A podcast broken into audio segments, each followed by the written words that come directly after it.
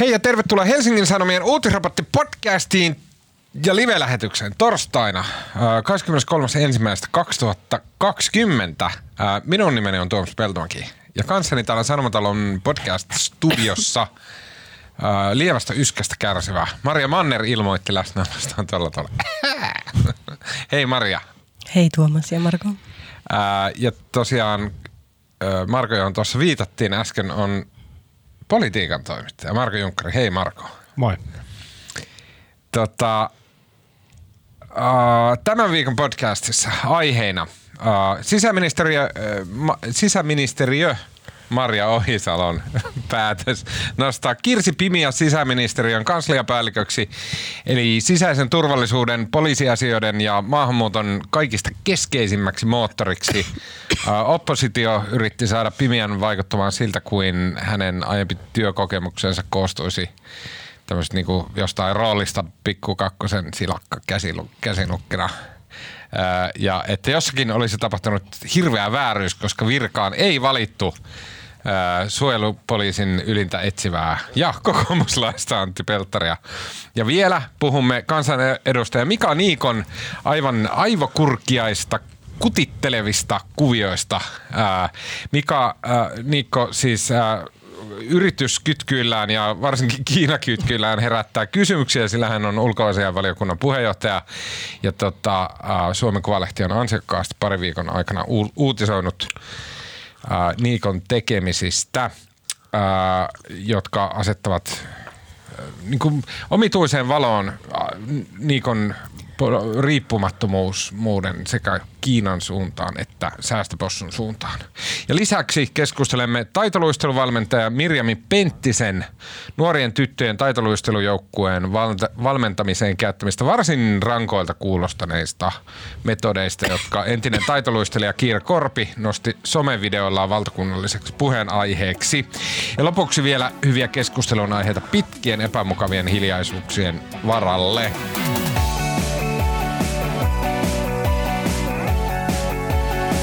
Okei, tyli vartti sitten sisäministeri Maria Ohisalo nimitti sisäministeriön kansliapäälliköksi varatuomari ja yhdenvertaisuusvaltuutettu Kirsi Pimiän.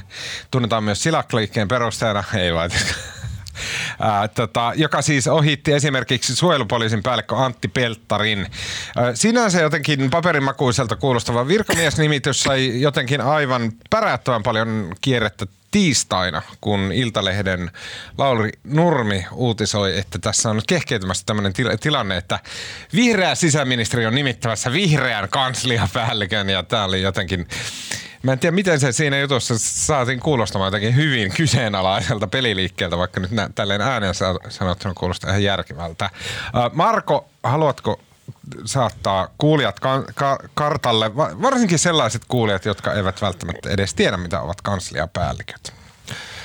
No niin, kiitos Tuomas, kun johdatit näin laveasti tähän aiheeseen. Tota, Äh, siitä ei ole kahta kysymystäkään, että tämä Kirsi Pimien nimitys ei olisi poliittinen virkanimitys. Se on, niin kuin, se on päivänselvä asia ja tota, poliittiset virkanimitykset on osa suomalaista poliittista kulttuuria ja ne nyt näköjään jatkuvat. Ja siis sinänsä tässä ei olisi mitään ihmeellistä, mutta mä luulen, että tämä kierre, mihin Tuomas viittasi, se tulee siitä, kun kyseessä on vihreät. Ja vihreäthän on niin kuin, kuten kaikki tietävät, ne ovat semmoisia tota, jotenkin pitävät itseään niin kuin moraalisesti korkeatasoisina ihmisinä, jotka ovat varsinkin oppositiossa, oppositiossa vuosikymmeniä räksyttäneet poliittisista virkanimityksistä, että ne eivät kuulemma kuulu moderniin yhteiskuntaan ja nyt ne itse tekevät semmoisen siitä se mekkala johtuu. No. Ja kans, kansliapäällikkö on siis, kansliapäällikkö on ministeriön korkein virkamies. Se ei ole, siis se ei ole poliittinen, poliittinen virka, vaan kausi kestää nykyisin määräaikaisen viisi vuotta ja se johtaa ministeriön virkakunnan toimintaa. Okei, okay, nyt jos puhutaan sitten ihan varsinaisesti sisäministeriön kansliapäälliköstä, joka siis nyt se on jo valittu ja se on tämä Kirsi tota, no her, pimiä, pimiä. Kirsi Herttilä, ja, eli Kirsi Pimiä. Niin mitä on siis esimerkinomaisesti just sisäministeriön kansliapäällikkö, mitä se tekee? Se johtaa sisäministeriötä. Eli? No ministeri, on, ministeri johtaa ministeriötä, hänellä on se, niin kuin, hänellä on se, hän on se ylin pomo siellä, mutta kansliapäällikkö johtaa sitä virkakoneistoa, virkamiehiä, jotka eivät vaihdu aina vaaleissa. No, vaan mä, siis, siellä aina. siis p- pysytään nyt hetki tässä idioottikaistalla, koska niin kuin varmaan tosi monella ihmisellä ei ole mitään käsitystä oikeasti, että mitä ministeriössä tehdään. Silleen, ei mulla ainakaan oikeasti ole mitään käsitystä, että mitä siellä tehdään. Siis, niin mitä, mit, mitä se niin kuin ihan käytännössä on kansliapäällikön työ? Mistä kaikista se päättää? Ja tässä niin kuin samalla lähennytään sitä, että miksi se on tärkeää, että kuka siellä on. No nyt, mistä kaikesta päättää? No siis se on sen, se on se ministeriön, yksi ministeriö vastaa kyseisestä hallinnonalasta, mikä yleensä selviää siitä ministeriön nimestä.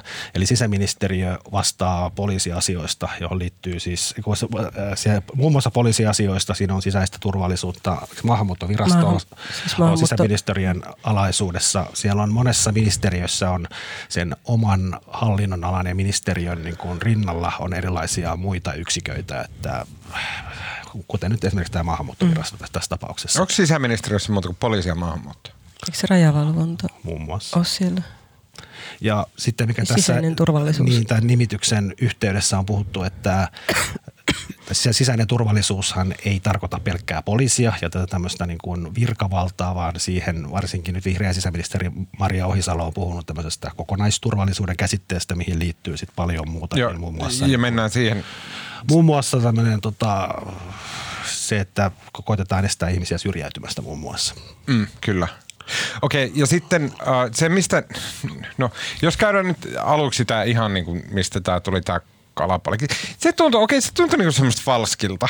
Aluksi niin kuin silleen kiihottavalta, että joku kauhea skandaali, mutta sitten niin kuin vähän falskilta, että tässä nyt on varsin tavanomainen, varsin tylsä nimitys, joka menee just silleen, niin kuin kaikki tietää, että se tulee menemään. Ja sitten siihen niin kuin jotenkin yritettiin pyöräyttää median tasolta, taholta semmoista niin kuin kiinnostavuutta, mitä siinä aidosti sitten kuitenkaan ehkä ei ollut. Niin, no sit asiaa voi, no nyt tässä on nyt viime päivät ja somessa pyörii siis sekä Pelttari, tämä suojelupoliisin päällikkö, että tämä Pimiä olivat niin kuin täyttivät, olivat päteviä tähän tehtävään. Sitten ei varmaan kellään ole kahta kysymystäkään. Pelttarilla on pidempi kokemus, enemmän johtajakokemusta ja sillä on kokemusta sisäministeriöstä. Ja tavallaan näillä argumenteilla se Pel- Pelttari on niin kuin monessa lehtijutussa niin kuin häntä on kutsuttu pätevämmäksi kuin Pimiä, mutta kun se ei, nyt, se ei tavalla, se ei ole tässä se Siis pitää nimittää päteviä ihmisiä, mutta jossain on tavallaan se raja, ja sitten kun se niin kuin tavallaan vaadittava pätevyys, pätevyys ylittyy, niin sen jälkeen siirrytään tähän sopivuuteen. Ja kyllähän se, että koska ko- jos ja kun Suomessa on tämmöinen poliittisten virkanimitysten kulttuuri, oli siitä mitä mieltä tahansa, onko se oikein tai väärin, niin, niin kyllähän, kyllähän se olisi niin kuin vihreältä sisäministeriltä ollut aika tyhmää nimittää siihen joku muu pätevä ihminen kuin tavallaan henkilö, jonka hän tavallaan tietää ja uskoo ajavan samantyyppistä tai noudattaa, joka poliittinen ajattelu on samantyyppistä kuin hänen itsensäkin. Niin, musta on tai ihan samalla tavalla, siis tavallaan ero siinä, että valitaanko pätevien joukossa, kun riittävä pätevyysraja tavallaan ylittyy, niin valitaanko niiden joukosta ikään kuin ehdokas, jonka kannat vastaa eniten ikään kuin ministerin ajattelumaailmaa ja painotuksia, tai sitten annetaanko tai vähän eri asia on se, että annetaanko tämmöinen ikään kuin poliittinen palkkiovirka jollekin, joka vaikka on ed- eduskunnasta pudonnut pois, tai jos on sovittu, että aina joku tietty pesti on keskustalaisilla niin kuin riippumatta siitä, ketä on ehdokkaina. Et tässä tapauksessa kysymys on siitä ikään kuin ymmärtääkseni ensimmäisestä. Sinänsä tässä mä tuntuu, että aika moni taho teeskentelee, että vihreät on teeskennellyt, että he ei koskaan tekisi tämmöisiä poliittisia virkanimityksiä, vaikka he sitten tekee. Sitten toisaalta oppositio tai kokoomus teeskentelee, että he ainakin valitsis pätevän, jos olisi itse tai antaa ymmärtää, että niin vihreät on tekemässä jotain tosi poikkeuksellista tässä, mihin he eivät koskaan sortuisi. Ja sitten media jotenkin teeskentelee, että vihreät tekee jotain poikkeuksellisen No niin, niin, härskiä, koska... Eikö tunnu- se tuntuu niinku falskilta? Niin, kaikki tuntuu falskilta. Alusta loppuun niin. kaikki vähän niin kuin näyttelee jotain, että tässä on jotain. Niin. Vaikka si- siis siitä mielessä musta on, niin kuin Marko oikeastaan sanoi just, että se on ihan järkevää, että ministeri valitsee sinne tyypin, jonka painotukset vastaa sen ajatusmaailmaa. Koska tavallaan että virkamiesten tehtävä on tietysti edustaa, edistää ministerin ja hallituksen linjauksia, mutta niin kuin on monesti nähty, niin toisinaan asiat eivät etene, vaikka esimerkiksi Ohisalolla on ollut maahanmuuttovirastossa vaikeuksia saada hankkeitansa eteenpäin virkamie, esimerkiksi etenkin maahanmuutto-osastolla, he on perinteisesti katsoneet asioita jotenkin niin sisäisen turvallisuuden näkökulmasta ja Ohisalon kabinetista on siis muistutettu virkamiehiä, että heidän tehtävänsä on edistää hallituksen tahtoa. Kyllä. Okei, okay, no siis... Jos jatkaa vielä sen verran. Ota, ota, vielä se metataso. Mä, jatkan Marian lausetta ja vielä siis se, kyllä se falskius tulee myös siitä, että niin kuin Pelttari aikoinaan nimitettiin Supoon, se oli puhdas poliittinen virkanimitys. Mm. Hänellä on itselläänkin vahva poliittinen tausta, hän on poliittisena valtiosihteerinä ja hän on myöskin niin kuin, mitä suuremmassa määrin poliittinen toimija. Että tässä nyt ei puhuta poliittisesti sitoutumattoman pätevän ihmisen valinnasta, vaan kahden poliittisesti sitoutuneen niin. ihmisen, monen pätevän ihmisen valinnasta. Siinä on lievä ero. Onko olemassa jonkunnäköistä niin kuin objektiivista, neutraalia pätevyysmittaria siihen, että kuka on paras sisäministeriön johtoon? No ei tietenkään ole, mutta onhan siis tiettyjä muodollisia mittareita. Mitä no maistereita. niin, ylempi korkeakoulututkinto ja kyllähän silläkin on joku merkitys, että jos on kokemusta kyseiseltä hallinnonalalta ja jos on johtajakokemusta, niin on, ne on niin tavallaan ihan mitattavissa olevia asioita. Mutta se ei takaa, että se on kumminkaan niin kuin paras ihminen siihen tehtävään. Niin, mutta kuitenkin jotenkin tuntuu, että on sekin kuitenkin niin iso herra, että et, et siis tuntuu, että no että ne, kor, ne niin kuin objektiiviset pätevyysvaatimukset on siellä niin matalalla, että käytännössä jokainen top 10 ohittaa ne ja sen jälkeen se on semmoista niin kuin filosofiaa se valinta. Niin, niin mä en tiedä verrattiinko tässä, tässä kyseisessä valinnassa ymmärtääkseni kolme hakijoista, joita en muista paljonko oli, mutta sieltä kolme, nostettiin esille kolme kärkihakijaa, joille tota, tehtiin nämä testit ja syvemmät haastattelut ja näin. Ja ymmärtääkseni kaikki nämä kolme loppusura ollut oli, oli, oli niin kuin selkeästi päteviä tehtävää. Mm. Okei, okay. sitten kun mä jäin miettimään sitä, että nyt jos puhutaan siitä niin kuin virkamieskunnan valinnan poliittisuudesta, niin siinä on semmoinen ristiriita, että niin kuin, tavallaan, että ainahan sen poliittista. Niin kuin, et sehän vaan, että se tehdään rehellisesti, avoimesti, poliittisesti, niin se on niin jotenkin vaan reilua. Koska muuten se tehtäisiin silleen sniikisti. Kaikki teeskentelisi, että no tässä nyt niin kuin just, että ollaan katsottu ihan ylioppilastodistuksesta lähtien. Ja se oli tämä Eximia täällä, mikä vei sen pelin. Että niin kuin nyt tässä niin mustaa valkoisella, että objektiivisesti paras valittiin kun taas sitten kuitenkin totta kai niin ministerit ja puolueet edistää omaa ajatteluaan. Ja myös he, että on demokraattisilla poli- pro, niin prosesseilla valittu edistämään omaa poliittista ajatteluaan. Niin et, et siis se on vaan niin avointa ja rehellistä. Se on parempi, että se avoimesti ja rehellisesti tehdään poliittisesti. Näin on ja kyllä tässä valinnassa ymmärtääkseni on käytetty myöskin jotain headhuntauskonsulttia ja on tehty psykologiset testit, että ei se pelkästään ole se ylioppilaskirjoituksen eksimiä. Niin. Mutta sitten mulla tuli semmoinen niin vastakarva-ajatus siihen, että entä jos kuitenkaan ei? Et, no, ei kun, okei, okay, mennään pidemmän kautta. Se poliittisuus, se, että mitä niin kuin ajatusmaailmaa se iso viskaali edistää, miksi se on tärkeää?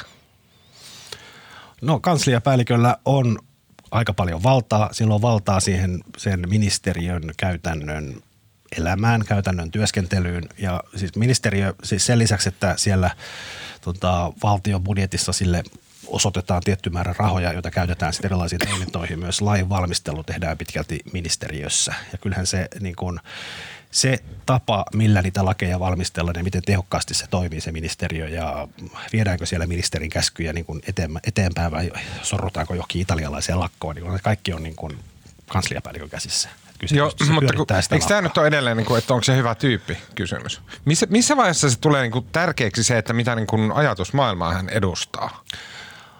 No, no se on just se sopivuus. Se on sit se, siis nykyään on nykyään nämä, siis hallitus, valtioneuvoston tekee nämä kansliapäällikkön nimitykset. Aikaisemmin oli presidentillä, nyt se on hallituksella. Mutta tässä on jo monta hallitusta sitten sovittu käytäntö, että kukin sektoriministeri, eli kukin, kunkin ministeri on se vastaava ministeri, niin, niin hän käytännössä valitsee se itse. Hän esittelee sen asian ja sitten hallitus vaan siunaa. Et se on sovittu, että tässä niin kuin ministerisalkkujen lisäksi hallitusneuvotteluissa jaetaan myös oikeus nimittää nämä ylemmät no, joo, joo, kyllä, joo, joo, kyllä. Siis, joo, ja näin se on siellä niin kuin siinä politiikan pelissä. Mun, niin kuin, okay, mä en nyt selvästi saa tätä järkevästi tätä kysymystä ulos. Mutta että siis jos valitaan isoin virkamiespäällikkö ministeriöön mm. ja sitten vihreälle ministerille on tärkeää, että tällä ihmisellä on vihreät arvot – niin missä vaiheessa sen kansliapäällikön siinä päivittäistyössä sillä tulee minkäännäköistä väri, väliä sillä, että mitä arvoja tällä kansliapäällikössä on. Koska eikö tavallaan sitten siellä kansliapäällikön päällä aina istuu se ministeri, joka sitten viime kädessä sanoo, että no ei tässä tapauksessa me tehdään tälleen, että me otetaan tänne kaikki maahanmuuttajat tai että nyt me pistetään rajat kiinni. Niin missä vaiheessa se niin kuin tulee olennaiseksi, että, että sisäministeriön kansliapäällikkö ei sitten lähekkään tässä olemaan kokoomuslainen, vaan että hän edustaa hyvää vihreää meininkiä? No ei tuohon nyt pysty valtavan hyvä kysymys Tuomas, joka sait muotoiltua nyt viidellä kerralla, mutta en mä osaa siihen. No. Siis virkamiestään sitoa, sillä on tavallaan, se on, tekee virkavastuulla näitä päätöksiä, että eihän vaikka olisi itse asiassa Pimiällä mun ei olisi vihreiden jäsenkirjaa. Ei mutta, tota, se, mutta me nyt tässä sovitaan, että hän on läpeensä vihreä. Mutta jos on niin vihreä tai kokoomuslainen kansliapäällikkö, niin, niin lähtökohtaisesti ei se varmaan se poliittinen kanta nyt näy ikinä yhtään millään tavalla, hyvin todennäköisesti. Ja se on niin kuin, hän tekee nyt niin kuin, toimii virkavastuulla ja tekee niitä päätöksiä, mutta tota, kai se on sitten, saattaa sitten tulla tilanteita, joissa sillä on merkitystä. Mm. Niin, no esimerkiksi... Sä tunnet Mikriä niin, no maahanmuutto, tietysti ulkoministeriön alhol-tapaukset on varmaan yksi esimerkki, missä niin virkamiehen näkökanta poikkesi suuresti siitä niin ministerin näkökannasta sen suhteen, että mitä voidaan tehdä. Ja hän kieltäytyi edistämästä asioita niin. ilman Ja, ja tämä kuulostaa jotenkin olennaiselta. Jatka tuosta. Avaa, kerro. Niin, no siis... Väännä oikein rautalangasta. Tai no, aloitanko maahanmuuttoasioista? Ihan mistä vaan. Okei, okay, aloitan sisäministeriöstä. Tämä on esimerkkinä, mihin tämä viimeksi selvittänyt tai mistä viimeksi puhunut ihmisten kanssa. Vaikka hallitusohjelmassa sanotaan, että kielteisen päätöksen saaneiden turvapaikanhakijoiden mahdollisuutta jäädä tänne työntekijän oleskeluluvalla pitäisi edistää. Ja koska me ei päästä niistä, tai siis tämä on niin kuin hallitusohjelmassa sovittua. Ja. ja sitten jollain tavalla niin kuin sisäministeriössä pitäisi alkaa keksiä keinoja, että miten tätä asiaa voitaisiin edistää. Niin. Niin lähdetäänkö sitä selvittämään, miten aktiivisesti, miten paljon niitä ratkaisuja löydetään, miten tarmokkaasti vai löydetään... Niitä edistämiskeinoja. Niin, edistämiskeinoja. Niin sehän riippuu, kyllähän siihen tavallaan virkamiesten näkemykset voi vaikuttaa hyvin paljonkin. Mm. Että jos, niin kuin nyt tavallaan tuntuu esimerkiksi, että maahanmuuttoviraston näkemys on, eikö anteeksi, maahanmuut, sisäministeriön maahanmuutto näkemys on ollut se, että ilman lainmuutoksia ei voida tehdä yhtään mitään. Ja, ja sitten ennen kuin sovitaan lainmuutoksista, niin asia ei voida edistää. Joten mm. käytännössä kuukausien ajan se asia ei edistynyt yhtään minnekään, ennen kuin Ohisalo sitten jotenkin patisteli virkamieskuntaansa. Kyllä. Antoi niin kuin mukaan sen, näitä pitää edistää. Ja tässä tapauksessa... Eli, eli oota mä vielä raato. Eli siis meillä on sisäministeri, joka sen, sen panos siihen asiaan, että, että se istuu niissä hallitusneuvotteluissa ja sitten se runnoo sinne sen lauseen, jossa sanotaan, että pitää edistää tätä asiaa. Näin hirveän työ ja tuska ja taistelu ja hien takana, että tätä asiaa edistetään. Se lause mm. ilmestyy sinne hallitusohjelmaan. Ja sen jälkeen sitten kun siitä mennään eteenpäin, niin sitten tämmöiset kansliapäälliköt, niiden niin kuin rooli rupeaa kasvaan, koska sitten ne lukee sitä, että aha, täällä sanotaan, että edistää. Ja sitten niin mä itse hahmotan heti, että sit, sit sen voi ruveta tulkitsemaan, että no edistäminen on sille, että tehdään raportti. Tai sitten edistäminen on sitä, että käynnistetään nämä 17 projektia ja jyvitetään niihin rahaa. Eikö näin? Eli tämä on sitä niin, kansliapäällikkötason. on niin monenlaisia, mutta se tärkeää on minusta huomata, että ministeri, joka aloittaa tehtävästä välttämättä hänen avustajakuntasakkaan ei tunne lainsäädäntöä niin yksityiskohtaisesti kuin ne hallinnon alan virkamiehet, jotka päivittäin puleraa sen kanssa ja osaan pulerannut sen kanssa tosi pitkään, jolloin virkamiesten näkemyksillä siitä, että mitä voidaan tehdä tai missä on lain rajat, niin on kuitenkin tosi paljon merkitystä sen niin. suhteen. Ja puhutaan sel- selvyyden vuoksi nyt kansliapäälliköstä, joka on joo, siis no tästä, itse asiassa, joo, anteeksi, mä tässä mennään, että tässä tapauksessa mä en puhunut niinkään kansliapäälliköstä, vaan maahanmuutto-osastosta sisäministeriön sisällä. Mutta toinen vastaava tapaus, jota yhä selvitellään nyt, on siis tämä ulkoministeriön Alhol-keissi, jossa ulkoministeri nimitti erityisedustajan hoitamaan Alhol-asioita, konsuliasiain päällikkö Pasi Tuominen, tai konsuliosaston päällikkö. Joo katsoi, että niin tätä asiaa ei voida edistää ilman valtioneuvoston päätöstä. Ja valtioneuvoston päätöstä virallista ei ollut, koska hallitus oli ilmeisesti sisäisesti ristiriitainen. Joten oli, mutta sitten taas toisaalta ulkoministerin sisällä oli myös niitä, jotka katsoivat, että sitä asiaa voidaan mm. edistää virkamiesvalmisteluna. Ja nyt sitten tietysti edelleen riidellään siitä, että kuka oli oikeassa. Eli että tässä oli niin kaksi esimerkkiä siitä, että missä se niin kuin tämän virkamiehen tai kansliapäällikön tai, tai hallinto-osaston päällikön tai muun mm. korkean virkamiehen niin kun se mielipide rupeaa painamaan. Että niin. Voidaanko asiaa edistää vai eikö voida niin, edistää? Eteneekö ne käytännössä vai ei. Ja virkamiehen ei tietenkään tarvitse suostua tekemään sellaisia päätöksiä tai esittelemään sellaisia päätöksiä, jotka hän katsoo aika lainvastaiseksi. Mm. Se on selvää. Hän voi siirtyä syrjään, mutta hän voi niin kuin monella tapaa kuitenkin hidastaa niitä tai Yksi, yksi pointti ehkä vielä tuohon samaan. Mä joskus kysyin Matti Vanhaselta, kun hän ei enää ollut pääministeri, että mikä on niin kuin pääministerin tärkein ominaisuus hänen mielestään. Ja Matti Vanhanen vastasi jotenkin siihen suuntaan, että pääministeri pitää tietää, miten hallinto toimii. Ja tota, se kuulosti vähän oudolta, Joo. mutta itse asiassa tota, tämä liittyy tähän, kanslia, siis Suomen historiassa on ollut lukuisia kansliapäälliköitä, jotka on niin kuin elämää suurempia ja pyörittänyt suunnilleen koko Suomea tota, sillä tavallaan hallinnon, hallinto-osaamisellaan. Et se kyky, että se kansliapäällikkö tuntee kaikki siinä omassa ministeriössään, tuntee kaikki ihmiset johtavissa paikoissa muissa ministeriöissä ja se, että usein nämä asiat on poikkihallinnollisia ja muuta ja niiden eteenpäin vieminen voi olla hyvin hankalaa. Mutta jos on taitava kanslia, kansliapäällikkö, niin hän pystyy tavallaan sillä hallinnoimisosaamisellaan viemään esimerkiksi niitä ministerin toiveita, hallituksen toiveita niin kuin huomattavan tehokkaasti eteenpäin. On sillä, sillä oikeasti tosi iso merkitys, niin. miten hyvä se kansliapäällikkö on. Kyllä, kyllä. Ja. Niin, että siinä on tuokin taso just, että miten hyvin osaa sitten, tai osaa sen niin kuin organisaatio mm taktiikka. Mä huomaan hyvin, kun mä oon itse nyt tämmöinen kansliapäällikkö, kun mä oon esimies. Mm. Ja siinä mä oon huomannut just, että ei auta mitään vaikka, että minkä näköinen nero sen substanssin osa, osaamisen kannalta. Vaikka miten hyviä idiksiä ja kaikki jotenkin sille, hei vitsi näin tämä homma toimii. Jos ei osaa sitä, että niinku miten ollaan siellä niinku organisaation sisällä ja käydään puhun tälle ja sitten puhutaan tälle ja tämä paperi laitetaan tonne ja sitten tämä ihminen sun pitää saada sun puolelle, niin ei auta mitään vaikka olisi miten paljon hyviä ideoita ja näin. Sama ilmiö on kaikissa organisaatioissa. Niin, ja se on ihan hirveetä. se on ihan kammottavaa. Sitten kun on pitkään ollut siellä, niin sitten tietää tosiaan, että kuka on se ihminen, jolle kannattaa asettaa. Mutta, niin, mutta niin siksi tämä asia on nyt pinnalla siis siksi, että noita kansliapäällikkön nimityksiä on tulossa paljon lisää. Eikö niin? Mä en edes muista mitä kaikki. Niitä on, tulossa sulla... nyt, niitä on tulossa todella paljon ja tota, nyt tässä on kiinnostavin on valtiovarainministeriö, jossa siis Martti Hetemäki, tämä legendaarinen, legendaarinen valtiosihteeri, kansliapäällikkö jäänyt eläkkeelle ja itse asiassa eilen ja toisessa päivänä kerrottiin, että itse asiassa Hetemäen eläk- lähtöä lykätään nyt kuukaudella. Että hän onkin huhtikuuhun asti, koska jostain käsittämättömät syystä se seuraajan valinta on nyt viivästynyt ja valtiovarainministeriön kansliapäällikkö on nyt varmaan kaikilla mittareilla tärkein näistä kansliapäälliköistä. Massipäällikkö. Mitä? Massipäällikkö. Kyllä, ja se on erittäin kiinnostava valinta, ja kuten aikaisemmin sanoin, niin, niin käytäntö, käytäntö on se, että Ups. Palit mun äänen pois. Papatus kesti niin pitkä, eikö? Joo. niin, tota, kuten, kuten sanoin, niin siis se asiasta vastaava ministeri esittelee ja käytännössä päättää sen. Ja valtiovarainministeriön kansliapäällikkö on näin, täl, näin ollen Katri, keskus, keskustan Katri Kulmunin näpeissä. Mutta Kulmunin ongelma on vaan se, että sitä paikkaa haki vain kuusi hakijaa ja niistä yksikään on kepulainen. Ja siellä on nyt tota, tämä on viivästynyt. Tässä vaiheessa varmaan valinta piti olla jo tehty, mutta nyt sitten alkuviikosta VMstä, kerro, valtiovarainministeriöstä kerrottiin, että Kulmuuni vasta nyt aloittaa näiden kuudesta ehdokkaasta on karsittu yksi pois viiden haastattelut, eli tämä kestää helmimaaliskuun. Ja todennäköisesti hän valitsee sitten Päivin Erin. Mm. Okei. Okay, uh... Jos mä jatkan vielä näistä muista.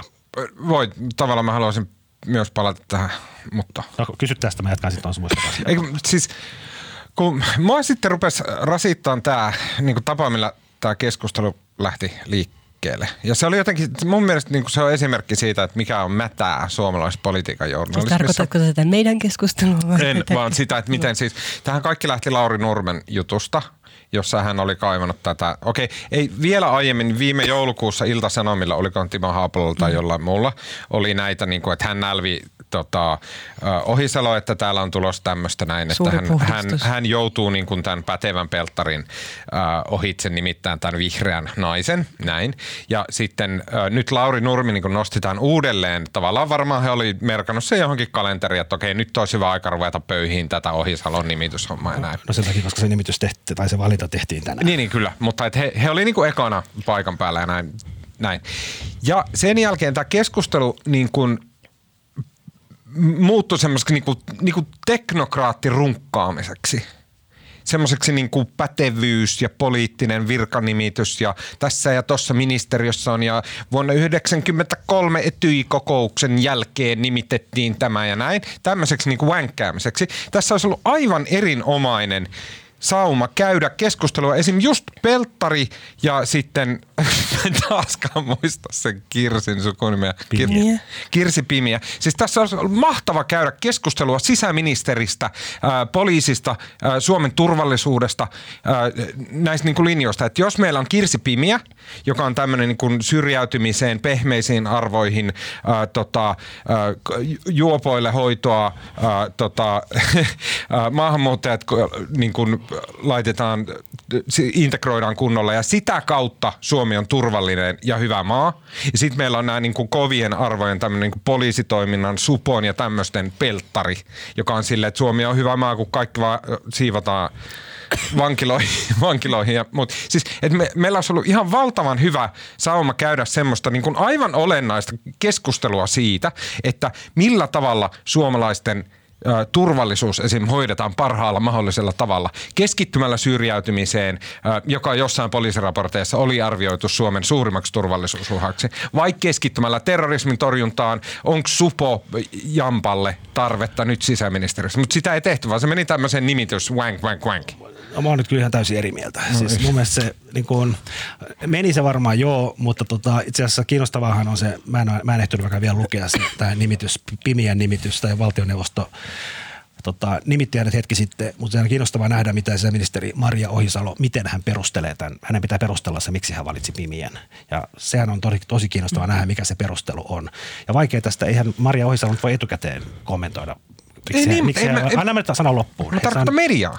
Niin, mutta siis tavallaan se onhan tässä niin kuin, että se keskusteluhan, se, se voidaan käydä nyt, nyt kun Maria Ohisalo... Nyt kun se on valittu jo ja se on no, myöhäistä. No eihän tässä siis, tässä itse asiassa, jos sä nimenomaan et halua puhua nimityksestä, vaan puhua tästä sisäministeriön roolista ja niin kuin tulevaisuudesta ja eri lohkojen painotuksesta, niin voihan se keskustelun käydä nyt. Nyt niin, kuullaan, niin, mitä... Kun sillä ei enää mitään vaikutusta. Mihinkä... No olisiko se, en miten... usko, että sillä olisi ollut vaikutusta etukäteen, että Pimien nimitys oli... Ai, että et suomalaiset olisi voinut keskustella siitä, että no, mikä on siitä niin, niin meidän maan mutta, asioiden hoidossa mutta, järkevä. Yleinen oletus oli kyllä jo viime syksynä, että Pimiä tullaan siihen kyllä.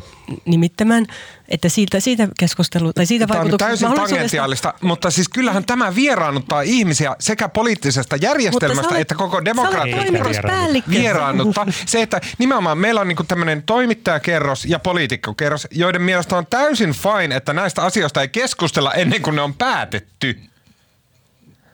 Niin. Mutta sä oot toimituspäällikkö, sä voit laittaa En mä ole lähimaikon toimituspäällikkö. En mä mikä sä oot?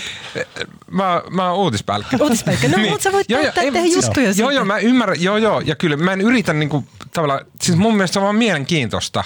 Niin, mutta on se... Tässä olisi ollut tämmöinen hedelmällinen on, keskustelu, mutta, mutta sitä ei käyty. No ei, mun mielestä se voi, voidaan hyvin käydä nyt. Joo, joo, ilman muuta, ja siinä on täysin oikeassa. Tässä on, eihän tässä nyt puhuta vaan, eihän tässä kyse nyt ole vaan tästä yksittäistä nimityksestä, vaan sä haluat käydä yleisemmän keskustelun sisäministeriön roolista, niin tämähän on mitä parhain aika käydä se. Pitää lukea vaan se ohisanon peruste. Me, joo, joo, kyllä. Meidän odottamaan mun... nyt liitteen juttuja aiheesta. No ehkä tämä ei niinku sen niinku hardcore substanssi no, ytimessä ole. Jos, saanko palata tähän, kun sä kiepsautit takaisin tänne sisäministeriöön. No, niin. niin, mutta se on musta kyllä, koska nämä poliittiset virkanimitykset on tosi hauskoja ja kiehtovia, ja niistä on jaksaa kirjoittaa loputtomasti kolumneja. Mä en kirjoittanut vielä yhtään, mutta mä ehkä kirjoitan. niin, kirjoita. Mut se, mä tää, sen mielellä. Tämä valtiovarainministeriön kansliapäällikkö nimitys on siinä mielessä yllättävä, koska kaikki ties etukäteen, että se on Kepun ja Katri Kulmunin käsissä. Miksei sinne yksikään keskustalainen hakenut? Ja se niin. on niin kuin tosi outoa. Ja siis keskustalla olisi ollut tämä siis Markus Lahtinen, joka on hallituksen talouspoliittinen neuvonantaja kauppatieteiden, tuota, taloustieteiden tohtori ja ihan hyvä substanssi tai oikein hyvä substanssiosaaja talouspolitiikassa. Ja sitten kuulin, että esimerkiksi Mari Kiviniemeä yritettiin, joka nyt on siis Kaupan liiton toimitusjohtaja, sitä yritettiin puhua, että hän olisi hakenut, mutta eipä kiinnostanut. Miksi ketään ei kiinnosta? En tiedä, ja se on niin kuin todella keskeinen paikka. No sitä haki muun muassa kokoomuksen kansanedustaja Juhana Vartiainen sitä paikkaa, mutta tota, häntähän nyt ei valita, kun keskusta sen pääsee valitsemaan. Ja sitten on muitakin, näitä on tulossa nyt itse asiassa tosi paljon. Sitten tässä on tota, toi, äh, jos koetaan ulkoa muistaa, äh, tuolla Temmistä, eli työ- ja elinkeinoministeriön tota, Gustafsson ja jos oikein muistan, niin, niin ensi syksynä eläkkeelle, tai hän ei eläkkeelle, vaan hänen viisivuotiskautensa päättyy. Sen pääsee valitsemaan demarit, se on kiinnostava nähdä, sehän on nyt Tuula Haataisen, joka on nyt uusi työministeri, niin Tuula Haatainen pääsee valitsemaan sen. Siihen valitaan aivan varmasti joku demari. Sitten tulee tuo kulttuuri- ja opetusministeriö, Anita Lehokaisen, Lihikoisen kausi päättyy, sen pääsee valitsemaan tota Lee Anderson. Sinne tulee varmaan, en tiedä onko vasemmistoliittolainen vai ylipä joku vasemmistolainen. Sitten on tulossa ää, muistaakseni 20, eli vuoden päästä päättyy liikenne- ja viestintäministeriön Harri Pursiaisen kausi ja sekin on sitten Demarit ja Timo Harakka. Eli Demarit pääsee aika paljon nimittelemään tässä. Ja sisäministeriössähän siis maahanmuutto-osaston ylijohtaja Jorma Vuoria on jäämässä Kyllä. eläkkeelle. Myös Oisalo pääsee nimittämään hänet. Mä en muista, onko siellä vielä jotain muitakin, mutta ne on tosi merkittäviä. Ja, mä, ja tässä on niinku, on niinku siinä mielessä mä olen vaan kuullut joidenkin demareiden tästä jo ennen tai hallituskauden ihan alussa, että demarit pitää, etenkin demarit, toki kaikki muutkin, ne pitää näitä nimityksiä niin kuin äärimmäisen tärkeinä. Ja syynä on se, että niin kuin, siis ei vaan se, että ne on, niissä on valtaa ja pääsee päättämään asioista, vaan se, että tässä kokoomus on ollut hallituksessa koko 2000-luvun pois lukien yksi pikku pätkä, niin, niin tota, tavallaan tämä – ja myös ajat on muuttunut, mutta tämä korkeimpien virkamiesten, tota, niiden tavallaan poliittiset taustat on muuttunut. Lähes kaikki on joko kokoomuslaisia tai sitten niin kuin porvarillisesti ajattelevia sitoutumattomia. Ja tällä hetkellä on itse asiassa todella vähän niin kuin selkeästi vasemmistolaisia, tota, selkeästi vasemmistolaisia kansliapäälliköitä. Ja se on tota, tämä on demareista huono juttu ja ne meinaa nyt ottaa kaiken vahingon takaisin. Nimittäin nyt niin, niin monta ihmistä virka, virkakuntaan ja virkajohtoon kuin tota, vaan suinkin mahdollista. Uh, ykkösaamussa tänään oli joku tosi fiksun kuulonen nainen, mä en muista kuka se oli. Pirjo Auvinen. Joo, mutta se sanoi, että, mä, mä en muista ihan tarkkaan mitä se sanoi, mutta se sanoi, että se vähän mikä unohdetaan on se, että ne poliittiset virkanimitykset on myös, ne on niin kuin myös levinnyt paljon laajemmalle kuin pelkän tämän kansliapäällikön nimityksiä. siellä rupeaa vähän niin kuin joka sihteeriä, joka tiedätkö, pakettipoika olemaan poliittisen. Ei, ei kyllä noin sano. Ja musta on itse suuntaan, on, suuntaan, mennyt ihan, su, suuntaan mennyt ihan päinvastaiseen suuntaan. Siis hän on aikoina 70-luvulla, kun kaikki oli ylipolitisoitunutta, niin, niin siellä on niin kuin joka ikinen vahtimestari piti olla jäsenkirja, ei muuten päässyt ulkoministeriöön. Niin.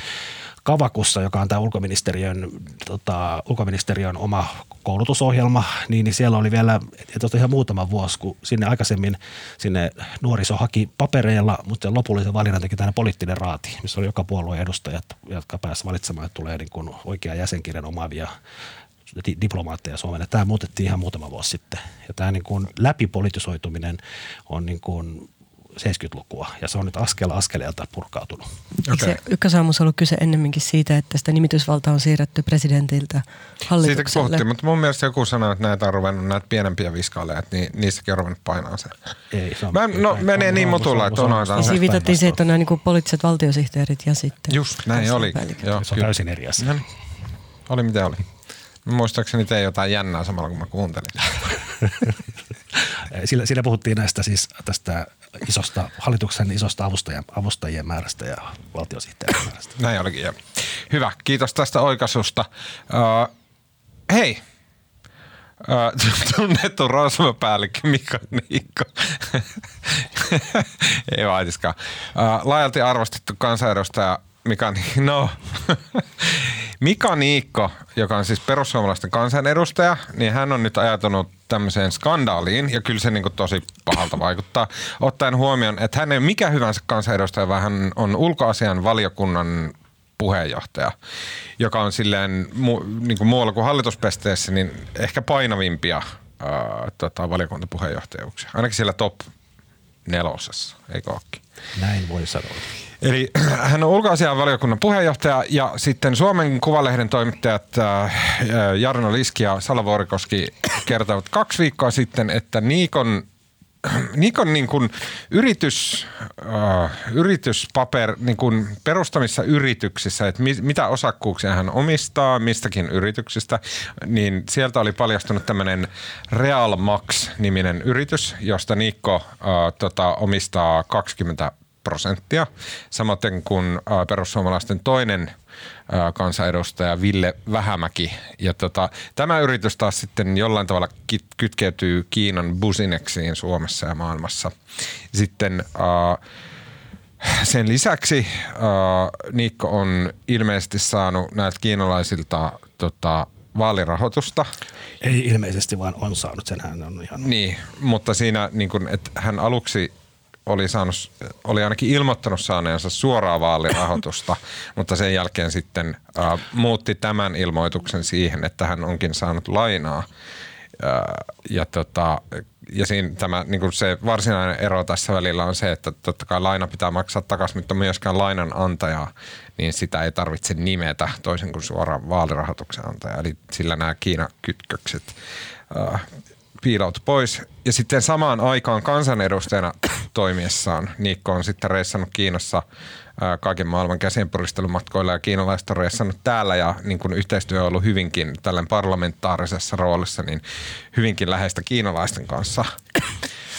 Sen jälkeen Suomen Kuvalehden lehti jatkoi uutisointia Niikon toimista ja siellä paljastui muun muassa tämmöistä, että Niikko on tota, perustanut yrityksiä, joilla on jonkunnäköistä liitännäisyyttä tupakka, siis nimenomaan sähkötupakka kauppaan. Niin, siis hän, ja että hänen hän, pojallaan niin, se on hänen, hänen poikansa firma, missä hän on ollut, jonka hän, hän on alun perin omistanut, mutta ne on siis maahan tuonut sähkötupakka tarvikkeita ja mm. myös myynyt. Ja että Niikko on sitten kansanedustajana, tässä ei niin kuin samanaikaisuudesta ei mun käsittääkseni ole varmaa tietoa, mutta ainakin myöhemmin kansanedustajana samalla kun hänen poikansa on sitten ehkä äh, se, meni, se juttu, meni, juttu meni, mun mielestä se kuvalehden mukaan se meni vielä niin, että siis eduskunnassa oli laki, jossa olisi kiristetty erilaista sähkötupakointiin liittyvää asiaa, muun muassa saatavuutta ja että ei saa maustaa enää niitä liemiä ja mitä lie. Ja Niikko piti huomattavan paljon puheenvuoroja tätä lakia vastaan. 30 puheenvuorosta joku laski, että kahdeksan oli Niikon. Ja sitten hän oli, Suomen Kuvalehden mukaan hän oli kesken sen eduskuntakäsittelyn. Se oli laittanut viestin tuonne eduskunnan hallin, hallintoon, että poistakaa sieltä hänen sidonnaisuusilmoituksistaan se omistus liittyen tähän tupakkayhtiöön. Mm. Ja tota, en tiedä, se kuulosti jotenkin ihan poikkeuksellisen pahalta kaikki tämä raportti. Mun tekisi hirveästi mieli lukea tota, valtavan pitkät pätkät tästä Suomen Kuvalehden jutusta, sen niin kuin tämän Kiina kytköksien, tämä sel, niitä selvittänyt raportti, niin siellä lopussa on semmoinen niin kuin dialogi tämän toimittajan Niikon välillä. Ja se on melkein silleen niin kuin semmoista Monty Python tyylistä absurdia teatteria, missä Niikko yrittää selittää, että hän oli niin kuin jotenkin, jotenkin sattu, sattumoisin ollut menossa tota, auttamaan tätä kiinalaisystävänsä perustamaan tämän firman. Ja sitten siinä oli niinku sattumalta tullut joku toinen, niinku patentti- ja rekisterihallinto on tullut sattumalta toinenkin perussuomalaisten kansanedustaja. Ja sitten oli vähän niinku randomisti päättäneet yhdessä ruveta perustelemaan tämän kiinalaisen kanssa firmaa. Ja, se, ja, myös heidän, ja myös heidän eduskunta-avustajansakin oli sattumalta niin, paikalla. Se on jotenkin niinku, se kuulosti niin, niin hulvattomalta, että huhu. Niin ne Niikon selitykset tässä jotenkin herätti kyllä vaan lisää kysymyksiä asiasta sitä tavalla, että mistä tässä oikeasti on kyse. Kun se ajatus on, mikä herää, että onko tässä kyse jostain Kiinan valtion vaikuttamisoperaatiosta tai tietääkö Niikko itsekään niin kuin tarkalleen, missä hän on mukana. Ja sitten toisaalta, miksi hän ei niin kuin kerro avoimesti, ainakin näyttää siltä, mistä on kyse.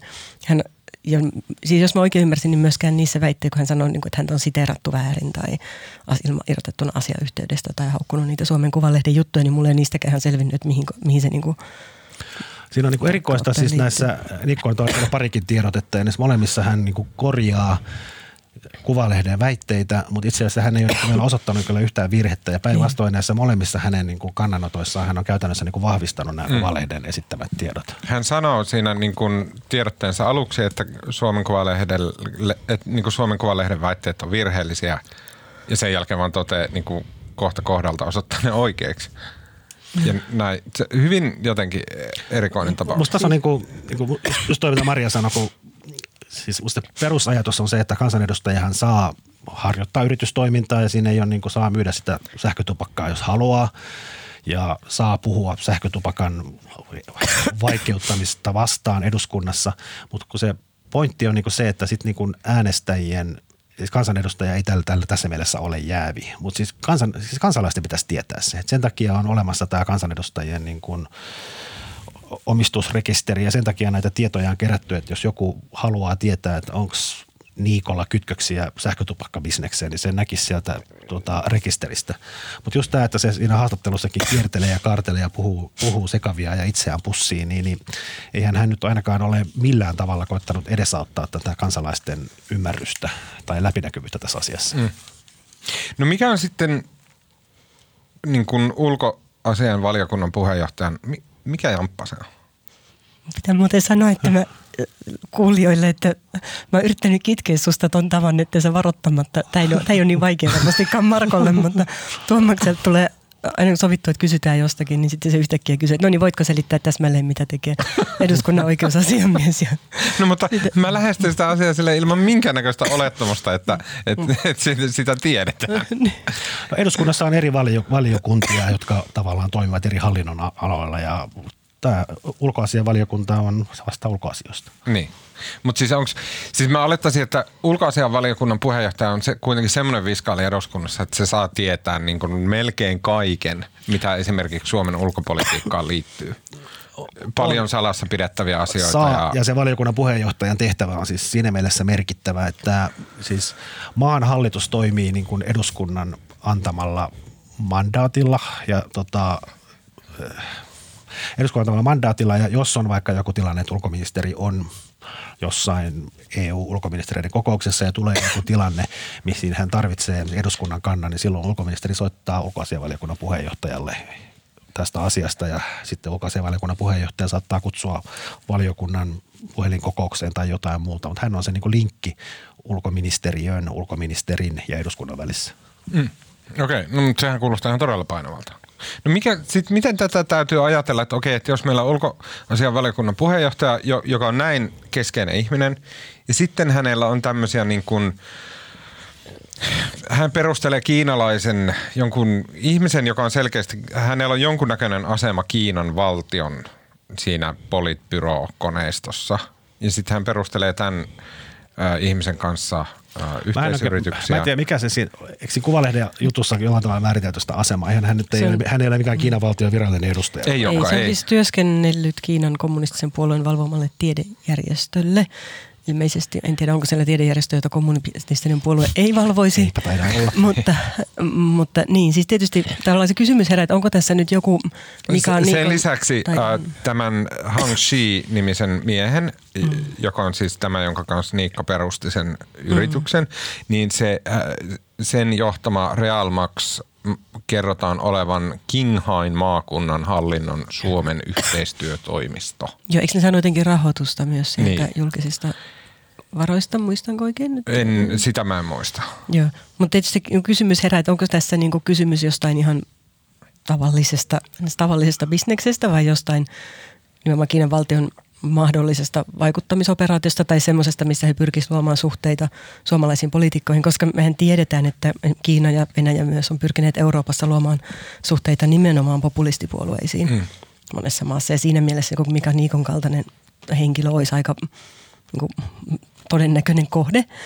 Mutta tuota, toisaalta sitten on sekin, että mun ymmärtää, mitä mä tiedän Kiinasta, Venäjä mä tunnen paremmin, mutta siellä on ehkä sama kuvio, että niin kuin business, bisneksessä niin rajat yksityisen bisnessektorin ja valtion välillä ei ole ihan niin kauhean selvät, että ne tavallaan niin kuin... Niin kuin kaikista banaanimassa.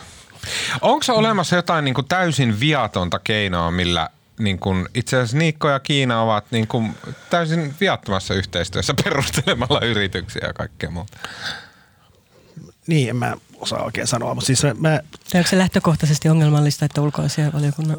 No, mutta hänhän ei, hänhän ei ollut ulkoasianvaliokunnan puheenjohtaja silloin, kun se perusti sitä yritystä. siis jotenkin omituista, omituista tässä on niin se, että miten tämä niin on, nythän eduskunta on edelleen siellä joululomalla, jota ei saa kutsua lomaksi, vaan istuntotauoksi, mutta tota, Siis tämä Kuvalehden juttu näistä Kiina-yhteyksistä tuli julki ja sitten sit nousi semmoinen normaali älämöllö, niin kuin aina nousee. Sitten Niikko pani sen ja myös eduskunnassa moni taho vaati selvityksiä ja selityksiä Niikolta ja näin. Sitten Niikko pani sen tiedotteen, jossa sanoi, että, niin kun, että mitään ei ole tehty väärin ja samalla vahvisti kaikki ne kuvalehden väitteet, jonka jälkeen sitten kaikki muut poliitikot sanoivat, että no ei sitten mitään, kaikki on ihan niin. ok. Mm. Ja nyt sitten sit vähän myöhemmin tuli tämä sähkötupakka-juttu ja nyt taas, tota, nyt yhtä muun muassa kokoomuksen Petteri Orpo, joka ei vaati jotain, että jos tiedot pitävät paikkaansa, niin, niin tavallaan se ei voisi jatkaa siellä. Mutta niin jotenkin tämä... Ulkoasianvaliokunnan puheenjohtaja. Kyllä. Mutta tässä niin kuin, jotenkin mua hämmästytti se niin kuin, tässä Kiina puolessa, että miten se niin kuin, miten kaikki niin kuin, voi, voi hyvin olla, että tämä on ihan normaalia toimintaa ja kaikki on ihan ok. Mutta mikä Mutta tässä, tässä ei kuulosta Tässä, tässä ei ole niin kuin, mitään kovin yksy, yksityiskohtaisia selostuksia ainakaan julkisuudessa ei ole ollut, että mistä tässä oikein on kysymys. Ja siitä huolimatta kaikki antaa synnipäästä. Se niin. poliittisen reaktion laimeus hämmästytti. Kyllä, muuta. joo, muakin. Se oli koko, kokoomuksen kansanedustaja, joka myös istuu ulkoasianvaliokunnassa, niin ilmoitti suureen ääneen, että hän, hän vaatii Niikolta selvitykset tästä ja sen jälkeen sitten siinä meni joku puoli päivää. Sitten, joo, mä sain selvitykset kaikki ok. Ja sitten asiaan ei niin kuin yhtään enää palattu. Niin tämä on ollut jotenkin erikoista tässä. Ehkä, sit, ehkä tässä on olemassa, sit ehkä hän on antanut jonkun selvityksen valiokunnan jäsenille, missä kaikki avataan ja näin, mutta ainakaan julkisuudessa semmoista ei ole näkynyt, eikä Niikko ole myöskään julkisuudessa kauheasti tätä asiaa perustellut. Ja sitten se toinen, toinen perussuomalainen, tämä Vähä, Vähämäki, mikä sen nimi oli? Ville Vähämäki. Ville Vähä, Vähämäki, hän on niin kuin täysin painunut johonkin kannonkoloon. Joo. Sinne sauna niin. Parastoon. Siis hän on selvästi ja mun mielestä var, niin kuin hänen kannaltaan fiksusti päättänyt, että okei, että Niikko on tässä jo satimessa, että hän vaan pitää turpansa kiinni, niin kaikki on ihan fine hänen kannaltaan. Eikä politiikan toimittajat muista edes hänen nimeä. niin ja silleen, kun tietää toimittajan kiireet ja näin, niin ei kukaan rupea silleen vartamaan, että saisiko Vähämäkeä kiinni, vaan sitten ne vaan menee tällä Niikolla. Näin se nyt vaan, että niin kuin Ville Vähämäki on Nero, Rosva, mutta Nero, ei, kukaan ei oikeasti ole Rosva, kun mä perun kaikki pahat pojat. Mutta siis, niin kuin, okei, mulla tuli kysymys just tästä, mitä sanoit Marko, että onko olemassa semmoinen tilanne, että niin kuin poliitikoilla ne, niin kuin jän, joku insentiivi on muuttunut. Ennen vanhoina hyvinä aikoina, silloin kun About Manu oli presidentti, niin silloin oli selkeästi olemassa jonkunnäköinen insentiivi, joka esimerkiksi hyvin voimakkaasti esti valehtelua. Että sä, sä et saa edes vahingossa niin kuin julkilausua jotain, mikä edes myöhemmin huomata, että hei, tähän oli palturia koska sitten sulle, sulle tuli siitä raskaat seuraamukset. Ainakin mulla on semmoinen fiilis, että ennen tämmöinen oli. Mä en kyllä tunnista ollenkaan tätä. No, ennen poliitikot, ne puhuu ympäripyöreästi. Ne niin kuin ei vastanneet mihinkään – ne sille niin kuin puhuu semmoista niin kuin semmoista usko, saippua. Mäkin, mäkin luulin lapsena, että kaikki aikuiset on tosi fiksuja eikä valehtele. Mä muistan, mä tulin joskus kotiin itkien ja äiti kysyi, että mikä sulla on hätänä. Ja mä sanoin, että mä olin ymmärtänyt siis silloin, että kaikki aikuiset ei ole älykkäitä. ah, joo, se on ehkä vähän samanlainen kokemus. niin. Musta, oli, musta, oli, musta oli hieno, tänään oli jossain lehdessä, oli tota, joku koulun seinällä oli tämmöinen Mark Twainin ajatus, että että niin kuin 14-vuotias, miten se meni, että 14-vuotias poika tuli, oli sitä mieltä, että hänen isänsä on niin kuin täys idiotti, joka ei tajua mistään mitään ja on täysin pihalla kaikesta. Mutta sitten 21-vuotiaana hän on tullut toisiin ajatuksiin ja hän, hän voi vain ihmetellä, miten paljon se isä on seitsemäs vuodessa oppinut. Mutta mä silti väitän, että mä oon oikeassa. Nimenomaan poliittinen puhe on, se että miksi poliittinen puhe on kaikkien tavallisten ihmisten mielestä niin vastenmielestä, niin se johtuu nimenomaan siitä, että poliittiseen puheeseen se, siihen kuuluu se, että vältetään suoraan väärien asioiden sanomista. Sen kuuluu sellainen kiemurtelu ja kaartelu. Ja se pointti on se, että onko nyt olemassa, ollaanko siirtymässä semmoiseen aikaan, jolloin tämmöisiä insentiivejä ei ole. Että jos esimerkiksi Mika Niikko sanoo vaan suoraan, että joo, Suomen Kuvalehden väitteet on vääriä – ja sen jälkeen ei osoita mitään niistä vääräksi, tai sitten niin kun, että hän, hän vaan heittelee jotain tällaisia, niin onko siitä poistunut joku, että hänelle ei tule enää, ei tule sillä tavalla seuraamuksia siitä, että tämmöisiä pitäisi välttää? En mä tiedä, onko tämä, niin tämmöinen jonkinlainen kahtia jako ja Trump-ilmiö. Niin, sekin, ääriesimerkki se, tästä on Trump. Onhan sekin se tuota, Trumpin impeachment. Pääs, pääsinpäs puhumaan tästä, vaikka Maria on koittanut estellä. Mutta siis ajatus siitä, että hän on niin kuin – Trumpin esikunta on itse julkistanut sen, sen puhelun, tämän Ukraina-puhelun tekstin, josta niin kuin tavallaan kaikki todisteet löytyvät siitä tekstistä ja se on sen virkasyytteen tota, ydin on siinä. Ja sitten hän vaan niin sanoi, että ei, että ei väliä, että se puhelu oli perfect. Niin tämä se niin kuin tavallaan retoriikka on tätä, että niin kuin vaikka siinä lukee jotain toista, niin hän sanoo, että se on ihan, Niin, no, tätä on mä just tarkoitan. Tämä on tismalleen sama pointti, jota mä kysyn. Että onko se, mikä on ilmeistä Trumpissa, että se vaan sanoo jotain asioita ja ei, kato, sillä ei tule niitä seuraamuksia, mitä aiempina vuosina Yhdysvaltain presidentit on kauhulla perä, pelännyt. Että jos hän sanoo väärin, niin sit siitä tulee semmoinen mylly, joka ei lopu ikinä. Ja Trump on osoittanut, että tämmöisiä ei semmoista ole. Että sä joudu kuseen, jos sä valehtelet. Niin onko se niin kuin pikkuhiljaa ajautumassa myös Suomeen, että se niinku semmoinen kylmä hiki siitä, että ei vittu mitä tuli sanottua, niin se on poistumassa. En mä osaa, voi olla, mutta eihän kun tässä, tässähän ei kysy edes niinku valehtelusta. Tässä kyse siitä ei niinku vaan myönnä mitään. Tässä on niinku, sitten jos sä vaan sanot tiukasti, että, niinku, että en ole tehnyt mitään väärin, niin, niin näköjään se nyt siis riittää. Niin. Okei, äh, me käsitellään vielä toi äh, lyhyesti kolmas aihe. Eli äh, tota, äh,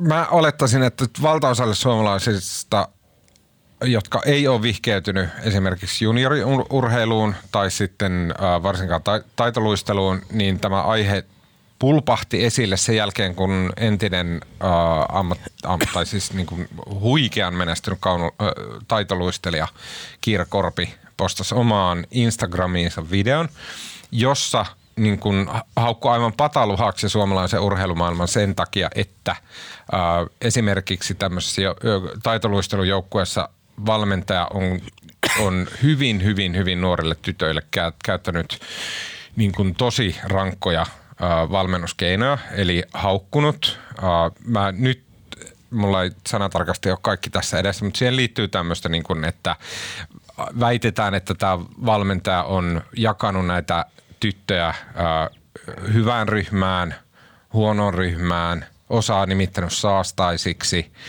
Sitten väitetään, että hän on, jos joku ei ole suoriutunut kunnolla, niin hän on laittanut muut lapset siihen ympärille sättimään tätä huonosti tehnyttä lasta. Ja tämän tällaista. Ja sitten tämä, tämä aihe niin vanhempien toimesta päätyi sitten menemään eteenpäin, tämä valmentajan epäasiallinen käytös, mi- mistä hänelle seuraamukseksi tuli kilpailukielto vuodeksi eikä mitään muuta. Ja sitten tämä oli se, mihin Kiira Korpi reagoi sanomalla, että urheilumaailma on just tällaista, että niin haistakaa paska. Ei nyt näillä sanoilla, mutta suurin piirtein tällä tavalla. Ja eh, en mä tiedä, jotenkin se niin kuin on sitten järkyttänyt koko suomalaista, varsinkin vanhempia, joiden omat mukulat. Mikä siinä siis, ja, siis se kilpailukielon lyhyys on? se, niin, että se seuraamuksia ei oikein ole. Ja sitten ehkä myös, niin kun tässä on niin monia eri tasoja, mutta ehkä myös se, että osa vanhemmista sitten suhtautuu sillä tavalla, että tämä on ihan ok, että jos haluaa pärjätä, niin pitää olla tämmöinen Venäjä kautta natsi-Saksa meininki. Niin, mutta eikö se nimenomaan siellä on nyt, jostain luin, että, siis, että kymmenet vanhemmat on nyt taas kirjoittanut jonkun vetoomuksen tai valmentajan puolesta, Puolesta, ja se kyllä. niin kuin jakaa siellä, jakaa siellä harrastaj- harrastajia myös vanhempien keskuudessa. Ehkä tässä on musta se, niin kuin, eikö tätä asiaa nyt edelleenkin jollain tavalla selvitetään. Että musta se on myös aika, joku vaan viittasi siihen, että toi urheilusta vastaava ministeri Hanna Kosonen jo sanoi jossain, että tuntuu, että hänet pitäisi niin kuin ikuisiksi ajoiksi laittaa pois tota, valmennushommista, mutta siis, tai jotain muuta, halusi jyrkempiä tuomioita, mutta siihen tuli sitten joidenkin muiden valmentajien niin kuin vastareaktioita, niin kuin, eikö pitänyt ensin tutkia ennen kuin ruvetaan niin kuin, mm. tavallaan julistamaan valtiojohdon osalta tämmöisiä linjauksia. Mä en tiedä, miten tämä prosessi etenee, missä sitä tutkitaan ja näin, mutta tota, ehkä se kannattaisi niin kuitenkin selvittää ennen kuin on, ainakaan mä en tiedä asiasta yhtään mitään. Mm. Niin, mä itse mietin, tuossa Markollahan on siis, Markohan on itse juniorivalmentaja ja, ja mullahan Apu, on, apu, apuvalmentaja. ja mullahan on siis kilpaurheilutausta maailmanmestaruustasolla. Onko? Missä lajissa? Olen mä kertonut sulle. Et. En mä No, kerro. mitä? Kerro nyt No. heti. En mä.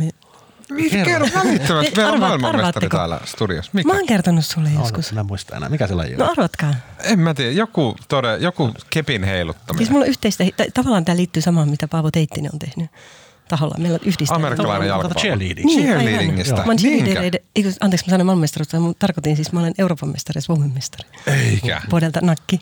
Wow. Osaatko tehdä kaikkia voltteja ja sellaisia? No osasin mä joskus, en mä nyt voltteen niin hyvin, mutta no jotain asioita kuitenkin. Onpa, wow. No, joka tapauksessa, no niin, mutta se sai mut, Vaikuttavaa. No, tämäkin tuli kerrottua. Hyvä Maria, no niin. Aina joku. Ja podcast on muuten kiusallinen, jos tulee enemmän. Kyllä itse asiassa, nyt, mä muistan, oot sä tuosta kertonut? Niin, sä et silloin karvannut. No, jo- joka tapauksessa, mitä mä, tai siis mietin nyt tässä, viime vuonna mietin liittyen myös esimerkiksi Baltzariin, joka on tietysti ihan erilainen tapaus kuin tässä. Mutta Mm, kun mutta noita nuoria, tiedä. niin, mutta tarkoitan sitä, että eihän siis mulla ei ollut mitään ikäviä kokouksia, koko, kokemuksia. Mä sekoilen tänään, kun mä en saa henkeä. On se kipeä, anteeksi. Voi olla, että mä sekoilen muutenkin. Mutta tota, jos puhun tavallista sekavammin, johtuu osittain siitä. Mutta siis, että kuitenkin noiden niin nuoria ihmisiä, tyttöjä ja muita tota, poikia ohjaa sekalainen joukko ihmisiä, joilla välttämättä ei ole kauheasti niin kuin ammatillista pedagogista pätevyyttä ja voi olla monenlaisia tapauksia joukossa. Niin esimerkiksi taitoluistelussa näillähän on tämmöinen siis kurinpitolautakunta. Mä en tiedä, mitä uusi keksintö se on. Mutta siellä on niin jonkunlaisia tämmöisiä mekanismeja, niin kuin mihin i- väärinkäytöksistä. isommilla liitoilla on melkein aina. Joo, Joo. Mutta esimerkiksi sitten niin kuin mitä tuli vaikkapa teatteriin, jotenkin muihin aloille niin kuin kävi ilmi, että vaikka kulttuuriministeriön tai opetus- ja kulttuuriministeriössä silloin, että, niin kuin, että ei välttämättä ole sellaisia tahoja, joihin, joihin niin kuin raportoida väärinkäytöksistä tai mitään selkeitä malleja siihen.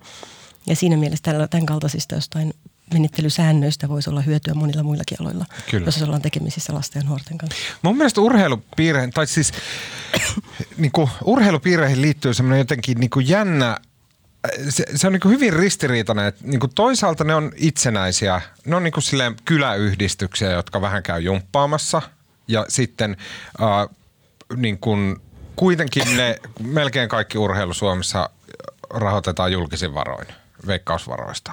Ja näin, et, et, et ne on, ne ei, ei ne mitään itsenäisiä ole, kun ne pyörii täysin valtion rahoilla. Ja vanhempien rahoilla. Niin, ja val- vanhempien rahoilla. Sitten siinä on just se, että, että niin kuin uskaltaisin hatuosta väittää, että urheilu on suurin talkootyön vastaanottaja, niin kuin ilmaisen työn vastaanottaja Suomessa, koska joka ikinen kylä on, joka ikisessä kylässä on ainakin neljä urheilujoukkuetta, jotka kaikki Ja pitää nyt sanoa, että tuo Pyörii. Tuomaskin on apuvalmentaja. Kyllä, joo, näin.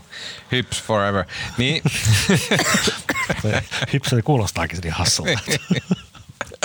niin, niin siis se, se talkootyön määrä on ihan järjetön. Ja sitä kautta se, että miten, sito, miten paljon urheiluseurat sitoo suomalaisia toisiinsa. Mm. Miten paljon itse asiassa niin kuin varmaan yksi eniten suomalaisia niin kuin toisiinsa yhdistävä tekijä on se, että kaikki on jollain tava, tava, tavalla mukana urheilutoiminnassa. Mä ajattelen vaan sitä yhden jääkiekkoilija, näin jääkiekkoilijapoikien yksinhuoltaja äiti, joka raato talkootöissä siellä saadakseen. Niin olikin ja muutti, muutti. No siis tämä, joka nyt tota, noissa nuorten MM-kisoissa pelaamassa, niin se äidin haastattelu, missä se kertoi, että se oli tehnyt kahta työtä, että saa. Ensiksi rahoitettua ne niin kuin Kyllä. pelimaksut. Ja sitten joutui muuttamaan Oulusta, kun Kärpissä pelaaminen oli niin kallista, Niin, niin, ja niin sit- johonkin Etelä-Suomeen. Ja lisäksi piti tehdä hulluna talkootyötä, mikä oli tälle pienipalkkaiselle yksinhuoltajalle sikäli rankkaa, että se oli pois niistä ajoista, kun se olisi voinut tehdä ylimääräisiä vuoroja, joilla tienataan rahaa mm. poikien harrastukseen. Kyllä. Kyllä. Et joo, mentiin sivupolulle, mutta... Ei, ei vaan mun mielestä just, siis tämä on toinen. Mm. Sitten että se on niinku se on paljon isompi kuin mm. ihmiset sille äkkiseltään ajattelee. Varsinkaan nuoret ihmiset, joilla ei ole ehkä omia lapsia, niin ne ei tajua, että kuin, kuin paljon. Mutta siis joka ikinen perhehän Suomessa on sille, että joo, että lasten täytyy urheilla. Ja sit sä oot tavallaan jo nalkissa, sä oot kiinni siellä urheilubisneksessä. Mutta silti se on niinku täysin ir, irrallinen niin kuin meidän muista isoista yhteiskunnallisista instituutioista.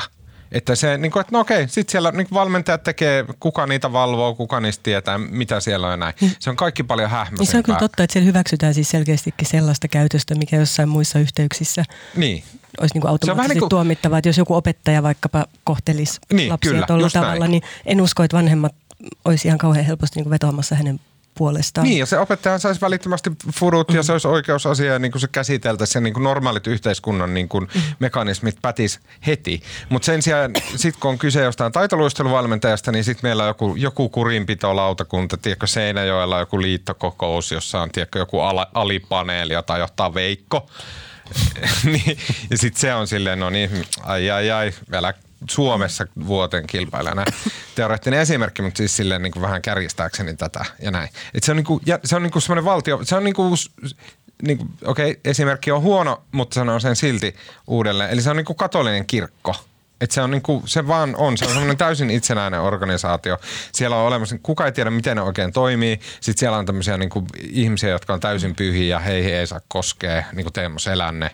Ja Niin, mutta niin kuin tästäkin pöydästä nähdään, niin niitä nuoria valmentaa Niin. kaikenlaisia. Sekalainen joukko. Sekalainen joukko, että pitää olla varuillaan. Sitten toinen, mikä tähän liittyy, mikä mun mielestä on mielenkiintoista, mikä ei myöskään heti ekana tuu mieleen, on, että tämä on myös yksi esimerkki niin kuin kaikkialla muuallakin yhteiskunnassa näkyvästä sometuomioistuimien vallas, vallan kasvusta, missä mehän ei tiedetä, mikään niin kuin juridinen instanssi ei ole tutkinut tämän ö, luisteluvalmentajan Mirjami Penttisen tota, Se on, keinoja. se on just mitä mä yritin äsken sanoa. Niin. Niin. Mun mielestä tässä on niin kuin kyllä aika, hänet on niin kuin, tämä on kumminkin hänen ammattinsa myöskin, mm. ja tästä hänet on niin kuin tuomittu aika tylysti sekä somessa että muuallakin. Kyllä. Ilman, että hän on niin kuin asiaa olisi ainakaan mun ymmärtääkseni kunnolla selvitetty tai, tai että hän olisi päässyt jollain tavalla selittämään tätä asiaa. Niin. Ja se, tämä niin kuin, tässä on käytännössä mun ymmärtääkseni, mitä mä oon lukenut, niin tässä on osa vanhemmista, jotka on sitä mieltä, että okei, että nyt, nyt on mennyt liian pitkälle. Ja sitten varmasti aidosti, rehellisesti he on kokeneet, että okei, että nyt, nyt he ei saa apua tähän tilanteeseen, missä heidän oma lapsensa on niin kuin huonon valmennuksen kohteena. Joten he on ottaneet käyttöön tämän keinon, mikä on nykyään joka paikassa käytössä. Eli kerätään jonkun verran joukkovoimaa, sen jälkeen pistetään some laulamaan, kirjeet rullaamaan. Jos sekään ei vielä yksinään toimi, niin sitten se vähän vinkataan Ylen toimittajalle, että hei tämmöinen on meneillään. Ja sen jälkeen sitten lähtee semmoinen niin rumpa ja mylly, jolla käytetään sitä tavallaan niin kuin tahtovaltaa muihin ihmisiin. Tässä tapauksessa urheilujoukkueeseen, urheiluliittoihin ja tähän valmentajaan.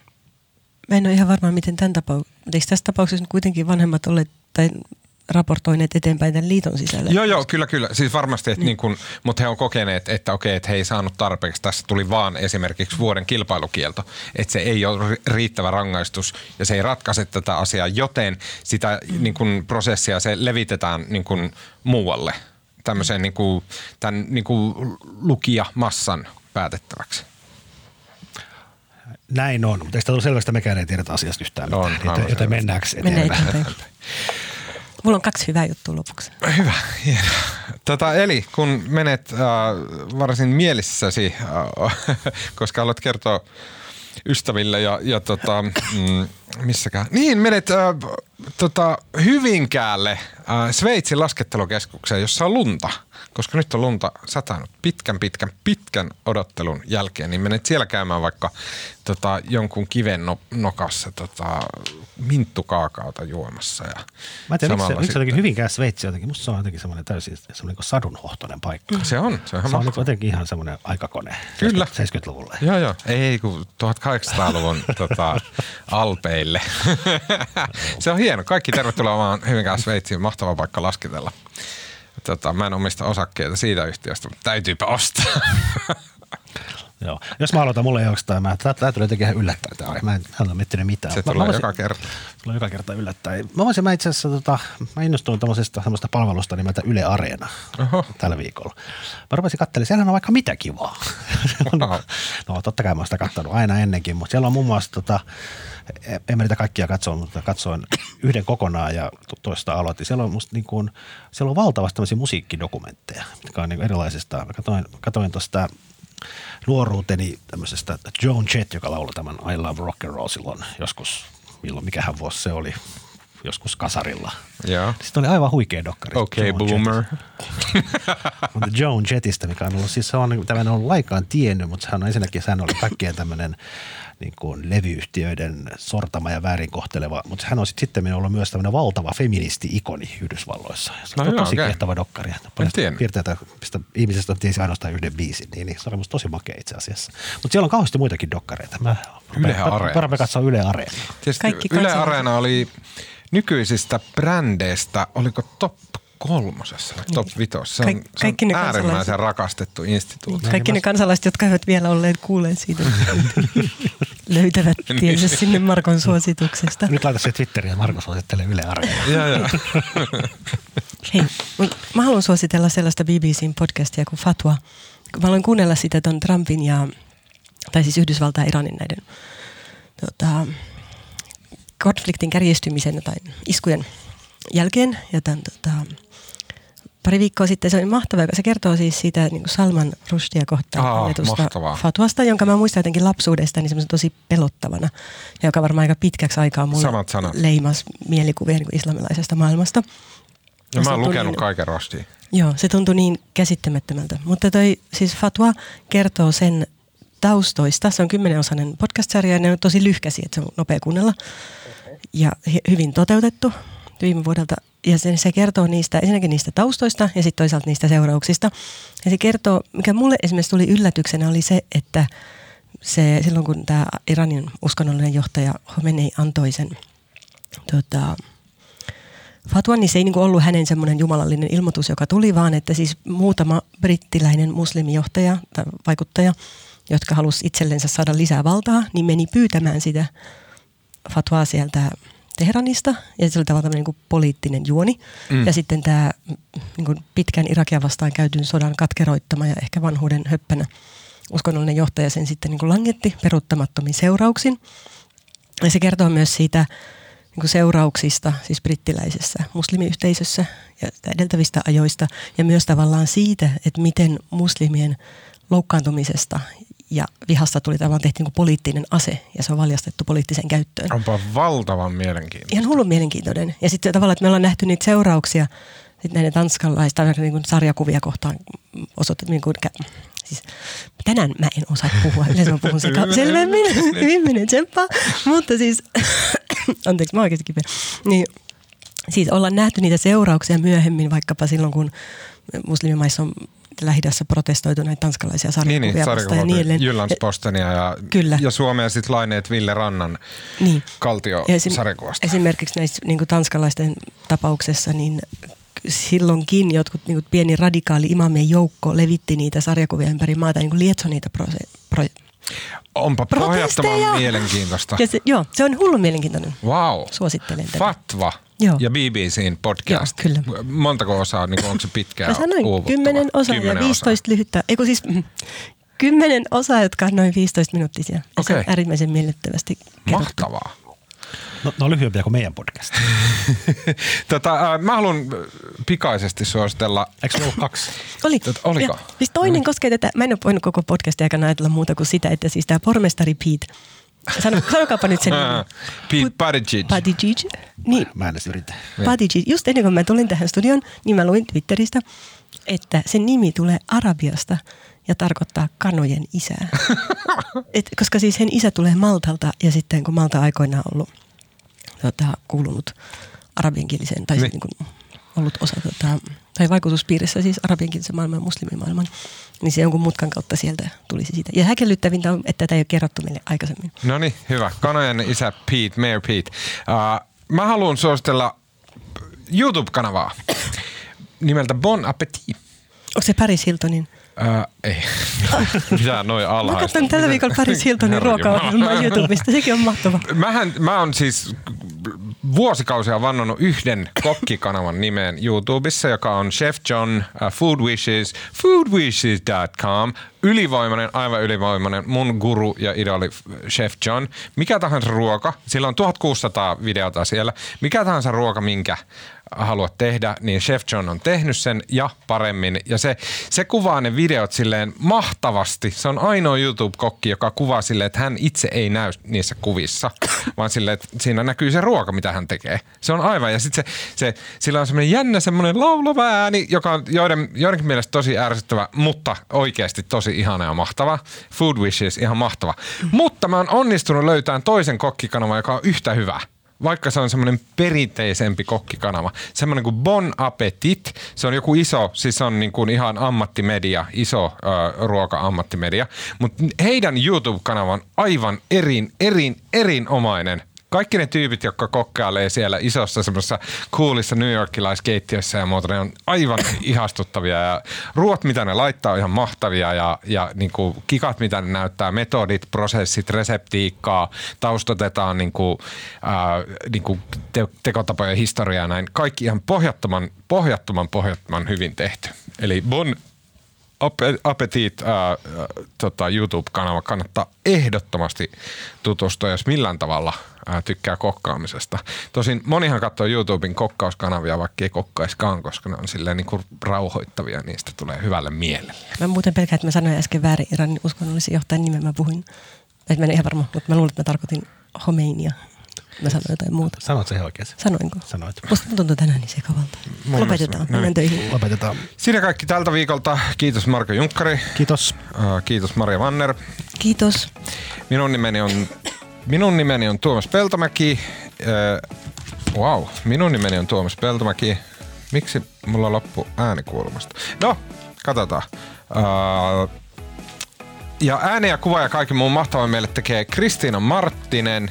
Ja tota, me kuullaan taas ensi viikolla.